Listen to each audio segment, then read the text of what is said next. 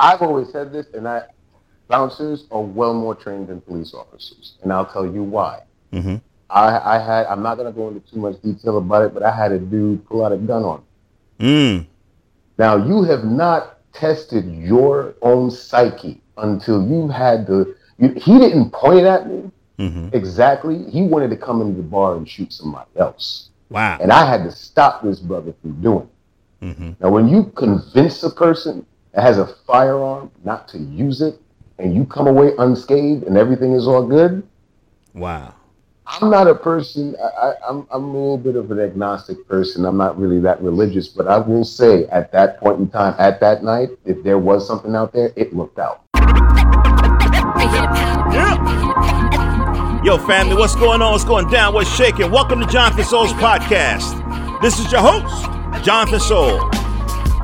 Family, what we do in the program is I talk to African creatives. I talk to folk from the diaspora, people who create comics, write fiction, people who indulge in serial entrepreneurship. So, family, if you're trying to create your own place in the world, if you're trying to write the future the way you want to see it, you need to tune into this program. JonathanSoul.com every Sunday and Wednesday. And I do comic reviews on Friday. Love you guys. Now check out this interview. Jonathan Soul. Yep, yep, yep. And I got the honor and privilege of speaking to a mover and the shaker when it comes to African American independent comics. Not only is he an illustrator writer, but if you had a chance to look at Bounce, you see that he's a thinker. Ladies and gentlemen, I give you Chuck Collins. How you doing, brother? Hey, how's it going, man? Real good, All man. right. Real good, real good. So, you know, I'm just going to tell you straight up, man. Your book was one of the first that I've uh, I reviewed, and I have to say, your book and um, and uh, Black Sun comics is what Mm-hmm. caused me to pick up the microphone again. Wow. And, and the reason why I said it is because uh, uh, I was doing podcasting before news, calling Palestine when Israel's bombing the fuck out of Is- uh, uh, calling Palestine when Israel's bombing them, and Operation Yeah. Cast Lead, and I was doing some, Yeah. you know what I mean, some news stuff, but it's all a drag. Yeah, yeah, yeah. You know what I mean? I'm, I'm, I'm, I would love to hear that podcast if you still have them because I, I'm, I listen to that all the time. I, Yeah. news podcast is my thing. Okay, all right. I, I'll drop some of those on uh, Rewind Wednesday when the right. psychiatrist was telling me, you know, he wanted his fate decided by court and not in the cockpit of an F-16 fighter. I was like, God Wow. damn. You know what I mean? And these That's- guys that's- treating children with PTSD because of, you know, the bombs. So because I felt it so much, I had to get away from it. right, right, right. Yeah. It- But I couldn't that- put away the microphone. Yeah. You And know, so, yeah. up. Yeah. It does, it does, it does. And so I had a, I think the microphone is kind of like a tool, but it needed a muse. And, and so to me, one of the things that uh, kind of rekindled this whole thing is black business because African American people have tried fucking everything, just about Yeah. right. Uh, the one thing that we I don't think we've tried en masse is financial freedom. Mm-hmm. And, and one of the things that that can give us that is entrepreneurship. Hence, black comics, black owned comics, Right. because Black Panther's not enough. Oh no, no, no. I mean, here's here's what you have to understand too. I mean, you know, for a lot of people, and, and this is a very unpopular opinion, a lot of people feel, you know, that Black Panther uh, has opened the doorway. In some aspect, it has because when you look at the cast behind it, and not only just the face of the of the film, when you're talking about the cast as far as the actors and the directors, and talking about the people behind the scenes, very heavily. Um, a lot, a lot of black people actually behind the scenes, like fashion people, Yep. cinematography Costume people, designers, and, the and, and that Mhm. that is huge to me, Yeah. and, and that's the reason why I would love to support the film. As far as the ideology of Marvel has done it now, we're good. It, I'm I'm hearing the same rhetoric of, look, we have a black president, racism is over. Like Yep. it's not. This isn't what it is. The thing is, what you also have to understand is that Marvel and DC control the narrative when it comes to comics. When you think of comics, they're the first person that you think of, and rightfully so because they've made their mark. Mhm. These are these are businesses that have been around for 75 years. Um, with that amount of influence, you know, they, they cornered the market. But what they've done successfully is paid attention to the indie scene, hmm. paid attention to pop culture and actual culture that we've, you know, we've mastered. Right. when it comes to music, when it comes to film, and uh, you know everything. They pay attention to these things, and they implement it into their narratives. There's a lot of people don't understand, like even they even do it to themselves when it comes to you know white owned indie comics. Mm-hmm. They incorporate all of the, the new trends that a lot of comic book readers want. Because sometimes you want to break from the Men in Tight stories. You right. want to you want to read an indie title that's just about a drama, mm-hmm. or about you know a crime story or a horror story. And then they'll take these things and see how popular they're getting, and then they start to do that. It's like, oh, Marvel is doing this cool version of Judge Dredd, you know, and they're calling it this, so I'm gonna check that out instead. Or what they'll do is they acquire the talent that's doing the successful thing into their own business and, and basically say, okay, your comic was great, and you know you made a name for yourself, but why don't you come and work for us? Which then diminishes the whole thing of yep. that uh, the indie artist actually wanting to create their own because a lot of people just equate success in comics for working for the big corporations, and that's nice and all. I have plenty of friends uh, that work for the mainstream I've never had a desire to do so. It's not my ambition. Mm-hmm. So, you know, that's it, it, There's a lot. I mean, I could sit there and tell you all the things back and forth that I've learned throughout the years of, you know, knowing people in the comic book industry, seeing the way they behave, the movers and the shakers, some good, a lot bad. Um, but I got a huge lesson working in the animation industry, working for like uh, people like you know, MTV, all the studios, uh, Nickelodeon. I've seen a lot of great people become horrible people. I've seen horrible people become great people. And it's all, you know, they're different businesses, but the mentality in business is still there. It's still the same. Mm-hmm. You know. So it becomes where do I stand outside of that? How do I want to control my narrative? And how do I want to bring it to the masses to the point where it's um, it can resonate a voice and basically leave my own mark. Mm-hmm. You know, I'm sorry, my, my cat is losing his mind right now. He's trying to play with me as I'm on the thing with you. So no, that's, yeah. that's fine. Uh, it's so funny, man. I was planning this conversation go a whole nother direction, but right, I'm sorry. Yeah, yeah. No, no, no, no, no. This is this is why I love this this thing uh, because to me, conversation is a wave, and I'm the surfer. Right. You know what I mean? That's that's the way I, I look at you. it. So off mic, we talked about Boondocks as a cautionary tale. Since mm-hmm. you got more experience in that area of the vineyard, can you talk about that a little bit? I mean, oh, I'm calling well, it a cautionary tale. Am I off? No, I'm. Uh, you know, I wouldn't say that you're off. I, I say that you know, I think within you know, in, in, when you get into TV, mm-hmm. anything can go.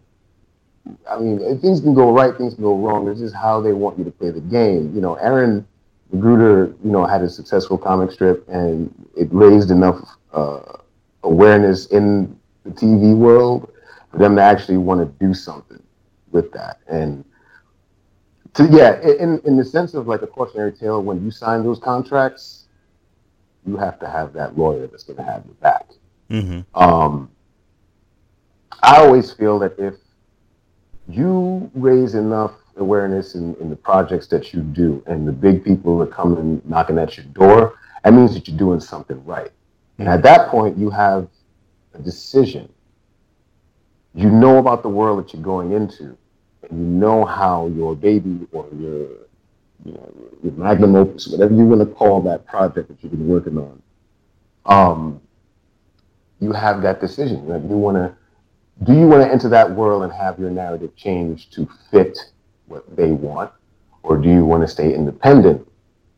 And there's a lot of pros and cons with that. So I think what we saw in the end result of you know Boondocks getting canceled, or you know the viewership started to fall and dwindle I think what we started to see was Aaron McGruder was like, I ain't signed up for this. Hmm. So, and they continued on without him. And that that's other one of the other problems that you have when you move from being an independent artist into the mainstream is that if you don't get the right kind of contract signed, if you don't set your your parameters, you they'll eat you alive. Mm-hmm. You know, so I, I, think in that aspect, yes, it's a very cautionary tale when it comes to that. It doesn't diminish his success. In, in oh, not at all. Done. I think yeah, he, but, I think he's a historical figure when it comes to, right. you know, to the, the, the, comics and the art form and the whole bit. Um, but I got to tell you, man, I have a couple of the I don't know if you call them trades, but you mm-hmm. know the compilations of Aaron of Aaron's work before. You right. know what I mean? Before the boombox, uh, mm-hmm. the boombox. Say that. Before the uh, old school, so yeah, yeah, right. Before Cartoon Network, and mm-hmm. some of his book, some of his strips had a similar insight. Mm-hmm. Um, he, to me, the way I remember, it was more critique of of like overall culture. But with when I look at your book Bounce, I mm-hmm. see more of it as a critique, or not even that's the wrong word, uh, just observations of human nature. So right. here's the question I have for you: You you were or are you still a bouncer in New York City? I was. You was. Yeah. What did the craft of being a, a, a, bouncer, you know, being security in a bar, what insights into human nature did it give you? Oh man, it's a very broad question, but I will. And that's the only know. question I intended to a- ask you. Right, right. You no. know what I mean? But you, you gave me all this other beautiful insight with the with the industry, which is beautiful. um, I think when it comes down to with my approach to writing bounce, first off, I'll just say that say this is that um, it's the everyday conversation you have with someone that you don't know. It's take away the politics and racism aside because that's going to be present in the conversation depending on who you talk to. Okay. So I don't have to throw it in anybody's in anybody's face. Hmm. People are going to say racist things to you. You can be walking down the street and you help somebody ask you for directions or whatever, and then some white guy will be like, "Hey, do you know where the whorehouses are?" And you're like, "How mm. are you mm. asking? Because you're black." Right. And then that's that's a conversation within itself. Mm-hmm. I don't have to throw that in anybody's face because these things happen. Yeah. It's happened to me. I walk down the street, somebody asks me something like that, and I'm like, "What?" But you know, like when it came to working at the bar, you got to see people at their finest and at their worst and anything. Alcohol will bring everything out. Hmm. So you're talking to somebody. The amount of people that I've dealt with just working as a bouncer was I've, I've dealt with the dregs, the abs, drug addicts, uh, you know, uh, drug dealers, all kinds of people like that, to people who control algorithms in Wall Street. Mm-hmm. And you get to see them from all different walks of life. And the one thing that connects all of them is when they have that alcohol, that truth comes out. And they will and that will tell you where they're at as a person in their life. That person may have had a bad day and becomes a depressing drunk. So they want to sit outside and tell you everything about themselves, even though you didn't ask. Hmm. you know, so uh, then you have the happy drunk. You want to come and, and buy you drinks or give you things, you know, or tip you out you know, just because he's happy, mm-hmm. he or she. Um, then you have the, the sulking or the angry drunks. You know, they, they, they had a hard day at work, and little thing, thing took them off. It's like, you know, you're asking for their ID. And they're like, oh, I don't need to show you my ID. Because, you know, they, they, they probably had a whole horrible day where they had to deal with their boss at work or, or Brett got the girl at the job and he's bragging about it. Right. And then they got to come and see me And telling them, no, you can't come in here because you don't got no ID. That they already had drinks in their system. It's a wrap. I'm catching the heat. Mm-hmm. So it's all these dynamics. You know, when you deal with certain aspects of human nature, it's all thrown in your face when you're working the door because you are the person that they see before they can even get to the bar to have the time that they want. Whether it's to celebrate, whether it's to get over a bad relationship, whether it's a bad business deal, or uh, an engagement party, whatever the case is, I'm the person that's in their way to get to that place at the bar where they want to be. Gotcha. At. All right, let's let me and, let me yeah. take this another way. Let me take this another way. Right. Uh, I I keep thinking about this like once a year. What mm. does the internet teach us about human nature? And this is what I come up with. One mm. is that when people feel safe because of anonymity, they right. will they will share pretty much everything. Right? You know, if if it's not anonymity, if they're you know they just figure like nobody's gonna come get me, they'll share everything. They'll share, you know, what they ate for breakfast. They'll share, right. and maybe they do it because they need the affirmation. Maybe it's maybe it's mm. that you know because there's instant gratification part.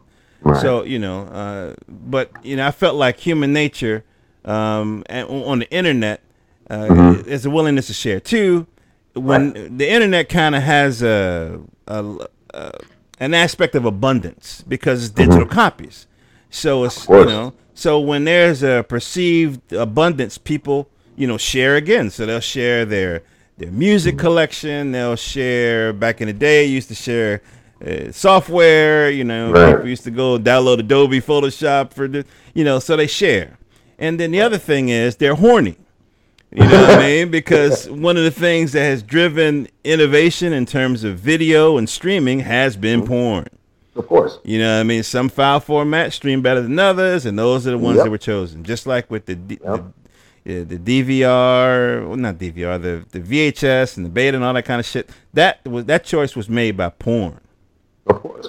So porn is the, is the driving force. Yeah. Uh, exactly, exactly. And you know, uh, and so when I ask you what has you know, your time in the bar taught you about human nature. I'm looking for those common threads. Okay, everybody's drunk. Uh, what right. you know is it? Uh, you know, people. Uh, you know, do they really feel you know superior to one person or another? Is everybody insecure? You know, once the once the alcohol has removed that mm-hmm. that um, mask, that's, that's, what I'm yeah, looking that, for. Yes, what does it yes. taught you about human nature? It, it, it's taught me a lot. People, there's a lot of miserable people Mm. And, and, and, what I oftentimes, you know, I, I gotta I have to come from the standpoint of the last resort when you're a bouncer is violence. Okay. Obviously. The job is 99.9% psychological. Right. Um, dealing with people who get drunk and saying anything. It could be the one girl who's you know, I, I had an instance where this girl uh, told me about her whole relationship with her mother, and I'm sitting down there. I didn't choose to have this conversation. She was drunk. She just started talking about it. But her talking about it made her feel so much better about it. She doesn't have when, when you don't know the person you're talking to, you may or you may not ever see them again, and you've had that much alcohol, and you, mm-hmm. feel the need to share. Mm. That's one aspect of, as you know, a positive aspect of the human nature, where you want to have that you know, I just want to get this off my chest. Mm-hmm. Then you have the other aspect of this overprivilege. And I've always said this um, you get to tell a lot about a person's personality when they treat servers a certain way. Mm-hmm. Once people think that you're there, your sole purpose is to serve them, you get to see how they treat that person, and you get to see this is how you are to people who you think are beneath you. Mm-hmm. The the nightlife industry, bouncers, bartenders, waitresses, and everything else, and people get drunk and they're like, "Well, I'm supposed to get this, and I'm supposed to get that. If you don't do this, and the, this is a bar. This is the establishment where the customer is not always right. That's where my job comes into play.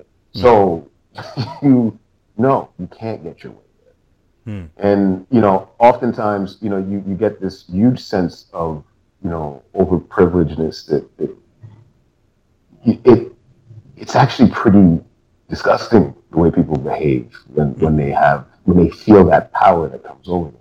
So one of the things that I began to realize is where does it come from? Mm-hmm. Why is this person reacting this way? And it's always due out of like lack of understanding or ignorance. Like you have, I had this one guy, and he I actually made the comic about it, uh, an actual strip where you know white dude comes in, he's like, "Yo, man, yo, you're a cool dude." I'm like, "All right, cool, man. Thanks very much."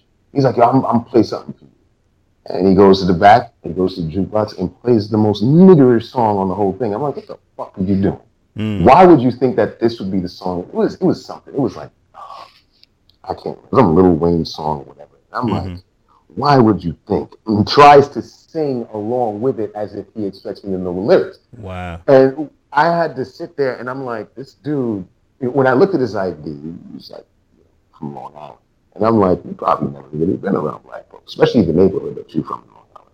Mm-hmm. I'm like, you, and if you have, it's always been a stereotype, or it's that one black black friend that will let you get away with the bullshit that you're pulling right now. Right. And to me, that's that's the aspect of, of writing um, bounce, especially when it comes to um, understanding that human nature. Where do you come from with that? Where is that coming from? How? What allowed you to think? What there was a thought process before you uttered the words that you just said to me. Right. And that's what I'm more interested in, and that's what I try to pick apart, especially when you have like a, a character that comes into the bar and he's being crazy and everything else. I was just like, dude, what is your deal? And sometimes you know, you, you have to interrupt that because where when you begin to see where it comes from, mm-hmm. you see that negative place, then you have to stop because then you have to set that authority up. Right. You know, and it's it's it's a very yeah, it gets a little heavy that way. You know, but I try to take that and put it into the comic itself mm-hmm. to try to make people understand or, or when they read it, you know, each strip is just a random occurrence because that's what it's like working with Dora. You, you could be having a dead night. It could be like two o'clock in the morning, nobody's in the bar, and it will wrap up real quick once you get that bad customer. It's just thrown in your face. Wow. You go from seeing like most sweetest person who come into the bar to the most raging asshole. you don't know what you're gonna get, or vice versa. They come in different times. You know. Now, um, was there any kind of PTSD that you suffered from being exposed to so much humanity? was there any kind of oh man, PTSD anything that you you know? Oh what I mean? boy, is that when you got I, the cat? Is that when you got the cat? You was like, yeah, man, fuck know, these right? humans. Yeah. God, that, that pretty much, pretty much. No, it, it, it, was funny because like you know, I, I that's when I knew it was time for me to go because I, I did it for ten years. I you know I used to moonlight as a bouncer while I was working in animation, and when I got laid off I had to mm. um, I had to go and find another job. And at the time, my, you know, one of the managers the bar I worked at was like, "Hey, look, you need a door guy like two nights a week if you if you're looking for work." And I was like, "You know what, dude? Yep." And two nights a week became seven. you know, as wow. the years went by, I was I was doing it twenty four seven, and um, it does it does you because you see such such negative aspect, aspects from people, you begin to think that pe- regular people in your life you're analyzing them the same way. And then there's a whole part of yourself where you get caught up in that nightlife. You know, my, you know, I, you know, I used to smoke cigarettes, used to drink a lot, and everything else. And then when we get together at the end of the night, talking about the experiences that we had, we get emotional and angry about it. Wow. But the thing is, you're in that circle of people who feel the same way. So everyone's like, fuck yeah, man, that dude was an asshole. So you don't have any opposition, which made it a little bit more comfortable. Mm-hmm. Um, but when you go outside of that circle and you go back to your regular life, you know, I, I try my best to leave that at the bar. Sometimes I couldn't. When I finally stopped working about two years ago, I got to the point where I went to work one through confrontation. Wow. I wanted to get into into a, either a physical or argument or anything. I was ready to call. Mm-hmm. Do some dumb shit like that. but and that's when I knew it was time to go. Yeah, I, I had started doing bounce while I was still bouncing, and it was it was fuel for the comic. I mean, I have I already had stories. I have enough stories to last like four more books. Wow. But, you know, it it used to fuel the passion of it because sometimes I'd just come home from work, write and draw. I wouldn't even go to sleep. Damn. You know, and it was it would just it was my therapy. And then as I started getting closer to quitting, I began to, you know, lighten up my stories, and that's when I started having like other little storylines where, you know, the bouncers would go on adventures, and you know, they get into these, you know, Dragon Ball Z type fights yeah, and everything. Yeah, but Tell yeah, my boy you know, about that. Yeah, uh huh. Yeah, it's it, it just you know and it make all the sci-fi Doctor Who references, Mass Effect and everything, and it, and it became a little bit more fun for me. Mm-hmm. But you know, and what I didn't realize also after I started putting these, because when I first did it, I didn't think anybody was going to like it. I'm like, oh, bouncer, like nobody knows what that shit is about. Hmm. But when I started doing it, first off, so many people in the nightlife were just like, fuck yes, finally a voice. Wow. And then other people, you know, and, and not realize that bar culture is outside of people who just work at bars. I mean, there's, you know, people come go to bars constantly. Mm-hmm. So they see it. They like, oh yeah, I saw a bouncer do this to this guy, or call out a guy on this, or take this dude's ass, and blah blah blah blah. So they they, you know, identified. So for me, that was like, I was like, wow, you know, actually like this stuff. So I think I should keep on doing it.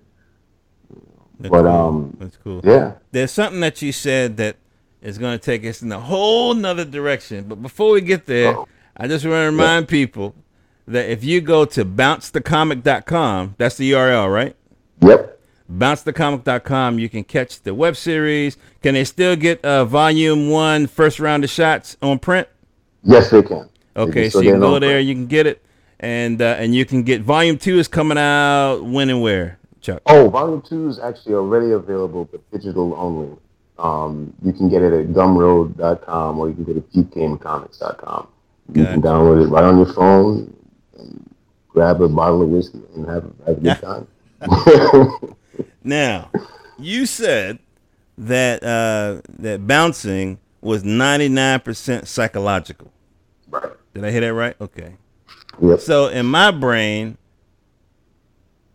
cops pop into my head. Oh yeah. Cops pop into my head. Mm-hmm. Can you can you I'm just gonna cops. Can you can you speak to that? Okay. So I've always said this, and I bouncers are well more trained than police officers, and I'll tell you why. Mm-hmm. I, I, had I'm not gonna go into too much detail about it, but I had a dude pull out a gun on me. Mm. Now you have not tested your own psyche until you've had the. You, he didn't point it at me mm-hmm. exactly. He wanted to come into the bar and shoot somebody else. Wow. And I had to stop this brother from doing it. Mm-hmm. Now, when you convince a person that has a firearm not to use it, and you come away unscathed and everything is all good, wow. I'm not a person. I, am I'm, I'm a little bit of an agnostic person. I'm not really that religious, but I will say, at that point in time, at that night, if there was something out there, it looked out. Wow. Okay, it gave me the strength and the mental capacity to deal with that, and that puts you on a whole. And that's why when it comes to some of the things that I see people deal with online with cyberbullying or racist comments or, you know, uh, you got editors in various comic book companies, you know, assaulting people and all kinds of shit. Yeah. You know, don't talk to that guy that way. You know, he's a he's a higher up at Dark Horse or Marvel or DC. Fuck that dude. If he's a shitty person, I'll call him out. Right. At that point, it's like you look past the bullshit. Hmm. You know, so going back to what you said as far as the cops are concerned, this is what made me lose respect for a lot of law enforcement is because you get stuck in a situation with someone who doesn't have a firearm. Mm-hmm. And the first thing you do is pull out yours. Right. As opposed to actually talking the situation down. Mm-hmm. Us as bouncers are bare we have no firearm unless you're licensed to carry, which you don't. You have to go through a lot in New York State to do so. Mm-hmm. Um, we're not supposed to carry weapons, although you know there are loopholes. However, when it comes from a legal standpoint, we can't have any of that. We don't have a bulletproof vest. We don't even have a stab-proof vest. We are in the middle of the fray. Wow. So for you to sit here and, and we're able to calm a situation down, mm-hmm. Or you able to talk to several big dudes from not beating up that one dude or trying to sexually assault the chick in the corner or whatever, and you have to deal with that head on. But yet you got cops coming out here trying to like, you know, saying, "Oh, well, I was scared for my life."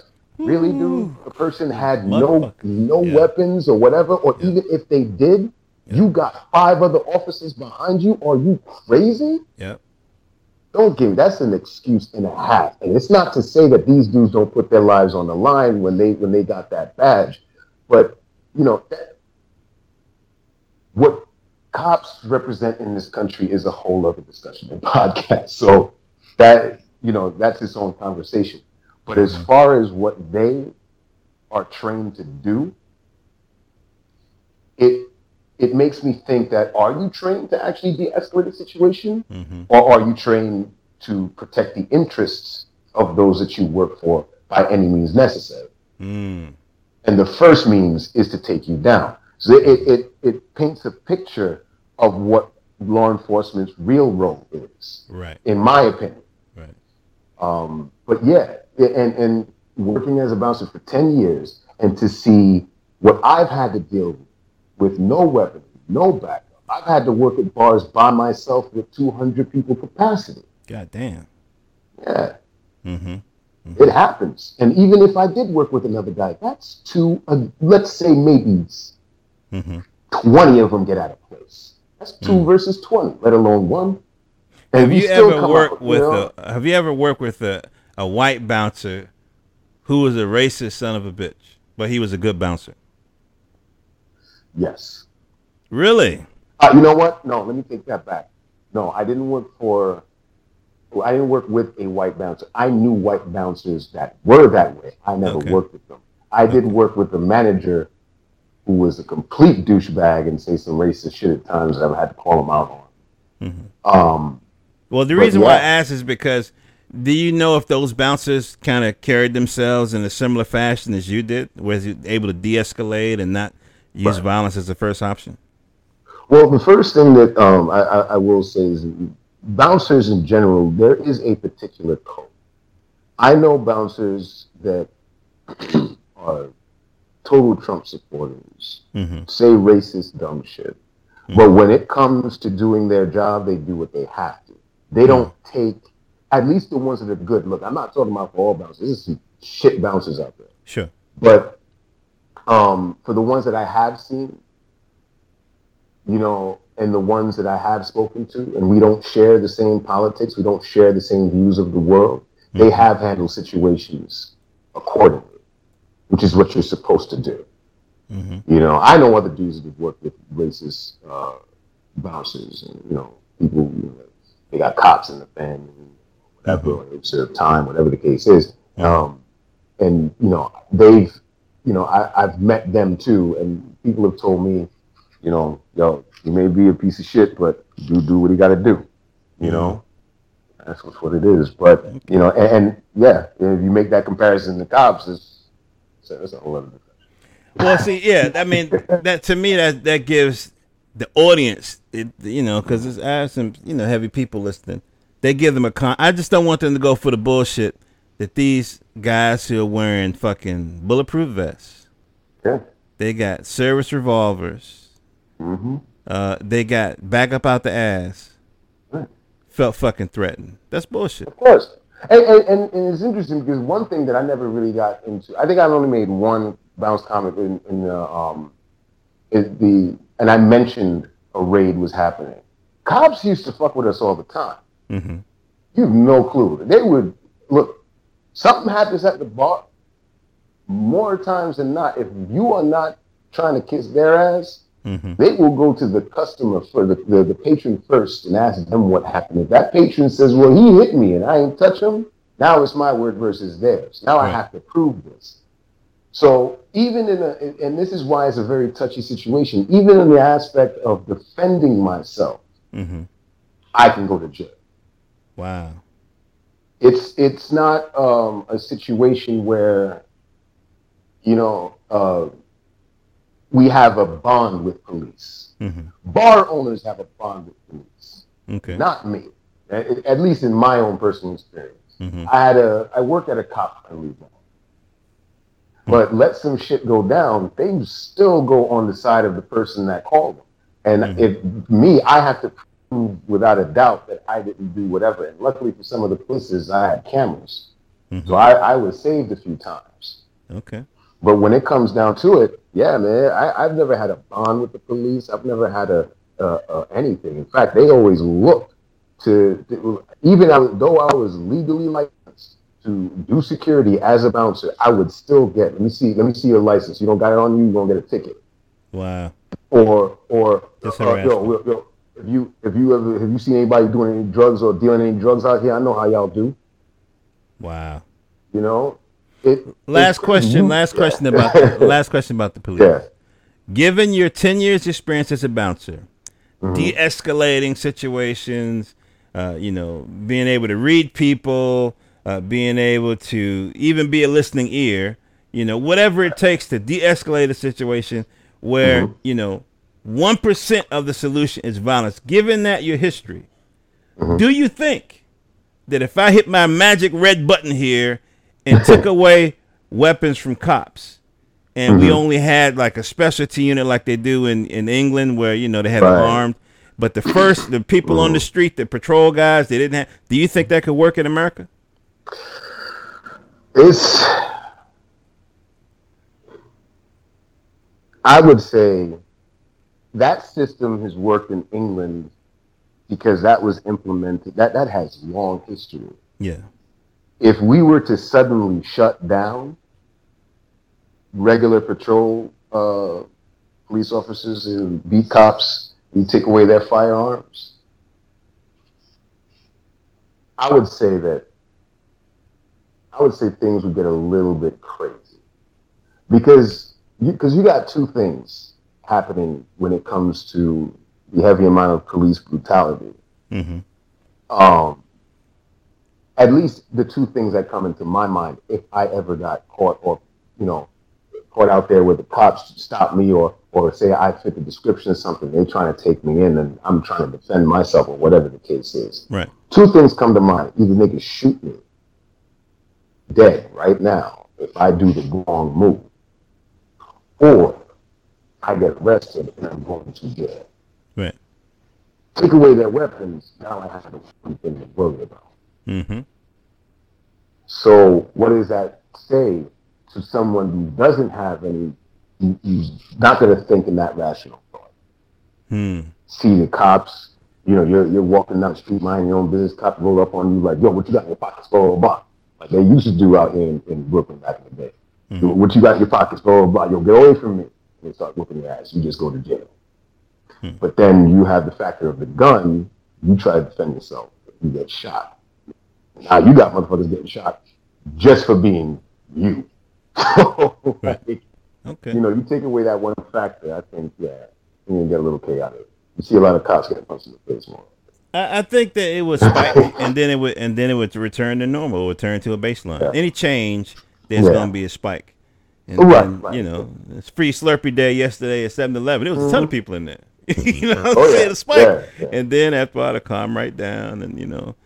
Uh, but I, I, tell you, man, um, one of my kids, my son, is over in Asia, mm-hmm. and uh, this is the last. Swear to God, this is the last cop comment. And no, uh, you know, he's a he he almost thought about doing bouncing one time. He loves fighting. To him, it's it's fun. When he was boxing at this gym, like an ex- exhibition. Afterwards, he was literally jumping up and down like a kid. And he's 23 mm-hmm. years old. You know what I mean? Mm-hmm. It's like, Daddy, uh, uh, you know, because I was like, you just fought this 40 some year old guy. You, you acted like you just played Nintendo or something. But anyway. Right, right. Um, so he was saying, you know, he called me up and uh, he said, you know, uh, Papa, I was coming from the uh, the gym Mm-hmm. And uh, I was walking down the street going to the college or whatever, and I saw these two officers. And, uh, you know, he's African American, six foot, you know, 190 pounds, buff, you know, right. whatever. Mm-hmm. And uh, he said, he said, Father, they they looked at me, they smiled, they bowed, and they stepped out of the way and let me walk past. Mm-hmm. I almost had a stroke. Right. what? they let you go. Then they grit on mm-hmm. you. Then it, so I know that America could learn some things from other countries. Could learn a lot of, of shit from other countries. Yeah, I mean, but you know, in order for see, here's what you have to think about, and, and I'll I'll use this. I'll, I'll, step out of the cop thing and use this as an example. All right. Um, For y'all who wanted to listen to some comic book conversation, well, it's two brothers talking, so that's it's gonna be like that sometime. Exactly. You know what I mean? You gotta go you to gotta the go to the nerd. You know what I mean? It's real talk. Go, go, ahead, Chuck. Go ahead, brother. Real, real. Um, like that's the same as saying that if we implement a new structure of government. Okay. And it's like you said, things will spike, then they balance themselves out. Yeah.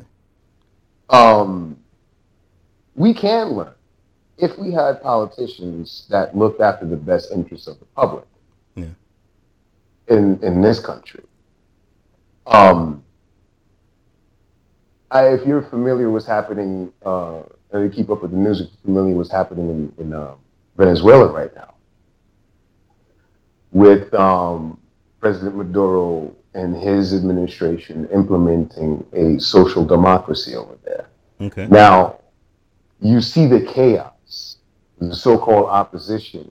Is that when they ran up in the in the in the Senate and Parliament and started whooping people ass? Is that right? Okay. Yeah, I mean, there's yeah, there's a whole factor of things that go into that. But I make this example because when you look over here, and we had a, a, a candidate like Bernie Sanders who represented socialism, socialism type rhetoric in name only. American public. He folded like yeah, a fucking piece only. of paper when Hillary got the what's the name? Right. So, you know. And you saw what happened.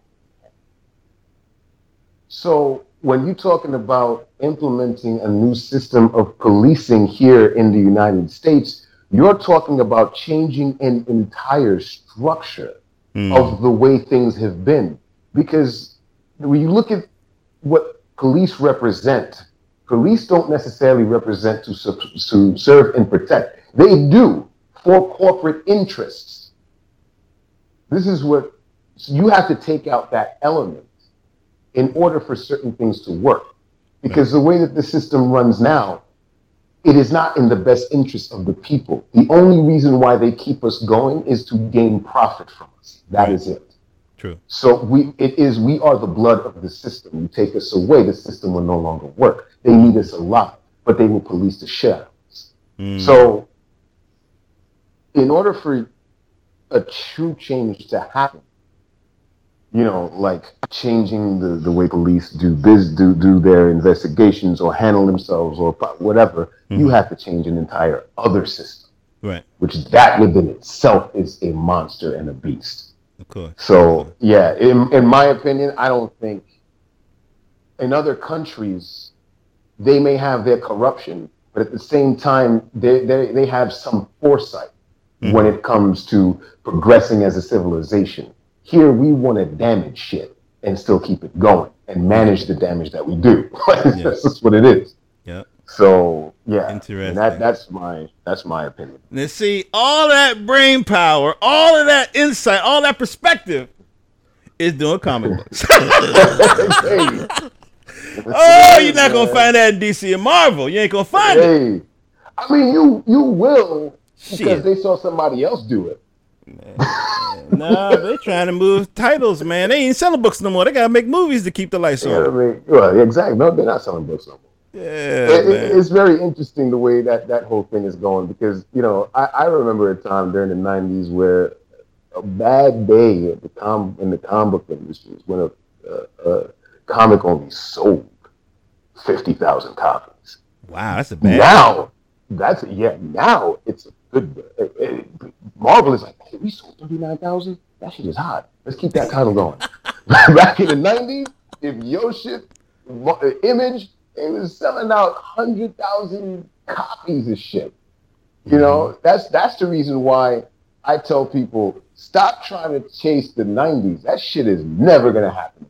Mm. That was an anomaly in comics that will never, where comic book artists were getting paid like two million dollars a year just wow. to make some shit and never keep deadline. Wow. okay. yeah, that's a whole yeah. And, so let me ask you this: Do you feel like you say don't chase the '90s, and I, I get that, you know what I mean? Mm. But me being a Gen Xer, you know, what I mean, right. it's, it's, I'm not sure if I'm trying to, I'm if I'm nostalgic, or or I'm I'm, I'm I got perspective. It's, it's a little blurry line. Do you feel like yeah. we're in a like a, a, a renaissance when it comes to black creative content? Kind of like the Sure. '90s. Do you feel like we're in Yeah. that? Okay. Yeah, yeah, sure, sure, right. definitely. I mean, there's, there, regardless, whatever Marvel and DC are doing, they're going to do what they have to do to stay afloat. Their, their corporation um, is to be expected. You know, it, it really gets me when, when I see like all these arguments of like, how could they do this to this character? How could they're a company? They have interests. Yeah. They're going to do what they have to do to keep themselves afloat. If it hurts your feelings, that's business as usual. So I don't get surprised with that anymore. But when it comes to what we're doing, um, as far as black indie artists, um, because of the technology, like we discussed earlier, you know, the movement of it, much like you see it in porn, you know, they advance the technology. Yeah. Now we have things that are easier to produce content when it comes to putting it out there. You have social media, you have a, if you have a story uh, or an idea, you just put it out there hmm you you no longer have that middleman. Right. You you can if you wanted to. If you wanted to get a promoter or you wanted to get a publicist or whatever, you can hire someone to do that. But you are now con- connected to the to the masses straightforward. You know, which is which was at a disadvantage back in the '90s because you had to know a person, Yeah. you know, or you had to really go out there and cold call comic book stores if you didn't have any distributions. Like, hey, I got this comic, you want to pick it up or whatever. They liked it, they would. hmm If it moved, it did, you know. But they weren't, you know, calling you like, hey, yo, I need twenty thousand copies of this. You'd have to go out there and do the footwork. These days, you can put out one webcomic, and that shit will get like twenty thousand views. Mhm. And now your stuff is out there. You know. So when do you think that we'll reach a tipping point where Hollywood, Netflix, Hulu, HBO, whoever the next, you know, will will lose its appeal and people will go straight to the stay on the internet and stay direct to consumer and stay independent? Like what forces have to obtain? What stars have to align before people say, nah, you can keep your movie deal. I'm just mm-hmm. gonna hire some people off of such and such a website. I'm gonna go to the School of the Arts and grab some seniors, and I'm gonna do a 15 minute short. And I'm gonna, you know, what I mean, like when when are people gonna not look for a new plantation? And I mean, I'm not saying that it's wrong I to work for. DC and Marvel. Get your mm-hmm. paper. You know what I'm saying? Mm-hmm. But you know what I mean? You can't leave. I'm I'm I'm thinking legacy. Is there ever No, going to no, be I- a black comic that reaches issue 100? I am. I am You feel me? you, brother? No, I'm there with you. You What what has to happen, this. Chuck, for for people to say, "Oh, you know what? I'm just going to grind out here another few years and then I'll make my, you know." Right. Have you ever heard of Um, this um, movie called um, Loose Change? Oh, of course, yeah. Okay, I, The- I bought the, the, DVD. the, the 9/11. the exactly. 9/11 that was the? Yeah. first. Is is people say that's like the first internet blockbuster, like a million downloads. Yeah, yeah. So it's like if you can get a million downloads off, why do you need? Well, here- here's you know, and and you know, what people don't realize is you don't necessarily do need them. Okay. There are people who have made internet fame and make a living just by YouTubing, Right. putting stuff out. There are people who do the same thing with their art. Um, you don't necessarily do need them, but at some point, because of your fame, you will be acquired. It, it even some of the most craziest YouTubers, right, Mhm. will have a video that they'll put up, you know, when it comes to whatever fashion, politics, news, whatever the case is, and they'll have like 10 million uh, views per per episode that they put out. Eventually, YouTube will acquire them to be under the umbrella of YouTube. So everybody got a price. So I- every it- it's not so much that everybody has a price; everybody has a choice. Hmm. They're going to come to you with that price, but you have to make the choice of saying what what is it worth to me. hmm Now, here's the thing: I can easily, you know, have said if I switched up my style a little bit, I could, you know, go to Marvel or DC, try out, see if I could do a book here and there, or maybe at Valiant or or uh, Image or whatever the case is. hmm But to me, That is not success. Success to me is being able to do what you love, right? Make the profit off of that, and actually leave something behind after you're gone. Right. That is to me the true aspect of success. Working for other companies is just that. It is just a job. If I really wanted to, you know, let's say for example, the lowest on the low end when it comes to doing comic books as a, as a penciler, say is about maybe $100 per page. Mm-hmm. 22 pages, it's $2,200. You have 30 days to do it. And you're stuck doing 22 pages for $100 a page, and you're going to be getting paid $2,200 before taxes. Damn. Is, and I'm talking about the low. Mm-hmm. But a lot of people will take that pay and say, man, but I'm the big guys now. Mm-hmm. That's success to me. And that's fine because you, if you're starting off at $100 a page, maybe your stuff will be great. And in a few years, you'll be making $200 a page. Mm-hmm. Or you'll be making, uh, uh, you know, $500, whatever they're going to give you. You're going to make that. And if that's where you want to be, that's what, that's your choice. Right. I prefer to go different. I prefer to actually just say, I got this. This is what I want to do for my own self, to leave my own personal legacy behind. Because as an artist, when I picked up that pencil when I was a kid, my first ambition was to create my own world. And I'm going to continue to do so. Wow. You know? That's cool. I'm opening up my crystal ball app and it helps me see the future. Mm-hmm. And so uh, I'm typing in Chuck Collins, but it's buffering. So uh, can can you help me? What what in five years? What's what's what's happening with your brother? On a perfect day, all the stars align, everything works the way you need it to. What do you see f- in five years for yourself for your property? Well, you know, my, my thing is to always create no matter what. Mhm. You know, bounce is one. You know, I, I, I eventually I have other projects I wanna I wanna explore. You know, I, I have another comic that I did years ago called DSX, which is a Yeah, that joint is badass. Yeah. Oh, thank you, man. It's like I a rated R Dragon Ball Z or something. yeah, pretty much. Like, Yeah. you know, um, and and I'd like to do that again with a whole new spin on it. You know, because the time I came out with it was like maybe a decade ago. I first Oh, made wow. up those characters, and and like now, you know, uh, you you the thing is about creativity is that you only get better as you grow as a person. Right. And I've done a lot of growing since then. So my approach to it would be a little bit different. I would I would definitely tell the story a lot better than I did years ago. Mm. Um, but as, as far as bounce is concerned, um, definitely animation. Mm-hmm. I'll um, I, I definitely want to see that actually in the very near future. I'm I'm actually prepping an animation bible for bounce where I'm you know doing character designs for animation Oh, that's beautiful. uh, doing assets to animate in in, uh, in Clip Studio, and I'm also, you know, got I another young brother called Philip Johnson. I'm about to hire to do some awesome background scenes. oh, that's dope. Yeah, definitely. I So mean, you know, that's that's where I want to go with it, and I want it to be as as on uh, authentic as the the book itself, but mostly I want to since since it'd be animated, I'd have a, a better opportunity to tell stories that would be a little bit more comedy drama Mm-hmm. you know, because well, you know, I, when I when I do the comic, I give you a little bit of taste to get get a laugh out of you or make you think about something. But when it comes to actually animating something and being able to tell something in, in that medium, tell a story in that medium, it's Mhm.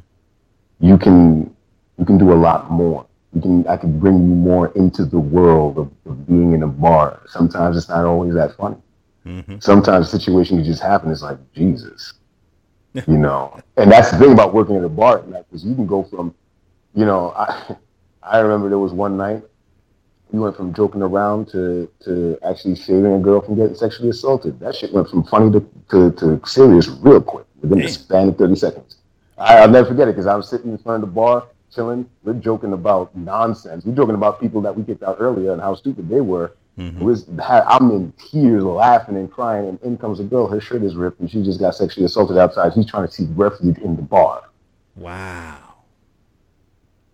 So you, you have situations, yeah, you situations like that you tell a story like that, you that's the kind of thing that I, the, what I what I want to see in the reaction of putting it out there for the audience to see mm-hmm. is the same way it shocked me when that happened. I want the audience to feel the same way and empathize with that situation. What would you do? Mm-hmm. You know, and, and, I think using animation, you know, in that medium, and I think it could tell that kind of story a little bit better. That'd be so, so nice. Yeah, and that's that's my five year. You know, I, I definitely want to see Bounce animated. Um, if it can get picked up by something like like Netflix or Hulu or whatever the case is, because you know, looking at the kind of shows and the content that they put out, mm-hmm. I mean, it's some pretty some pretty out there stuff, man. You know, I, am like, y'all got away with putting that out there, okay? Yeah. Well, you know, when they brand new, that's what they do. And mm-hmm. then once they get big, you know, when Fox first started, it was all black shows. I don't know if you oh, remember. Yeah. You know yeah, what I mean? Then once yeah. they I'm, I'm, a Gen Xer to myself. yeah, I know, I know. I'm old school. yeah, that's so cool. Listen, yeah. Mr. Chuck Collins, where, where can people find you on the interwebs? Oh man, um, you got bouncethecomic.com, which is uh, just go there. I have season three and four of Bounce for your reading pleasure.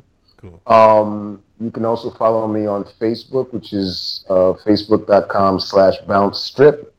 Um, on Twitter, I am bounce underscore comic, and the same thing on Instagram. You can find me any anywhere of those spots. I'm mostly these days. I travel around mostly on Twitter and uh, and uh, Instagram.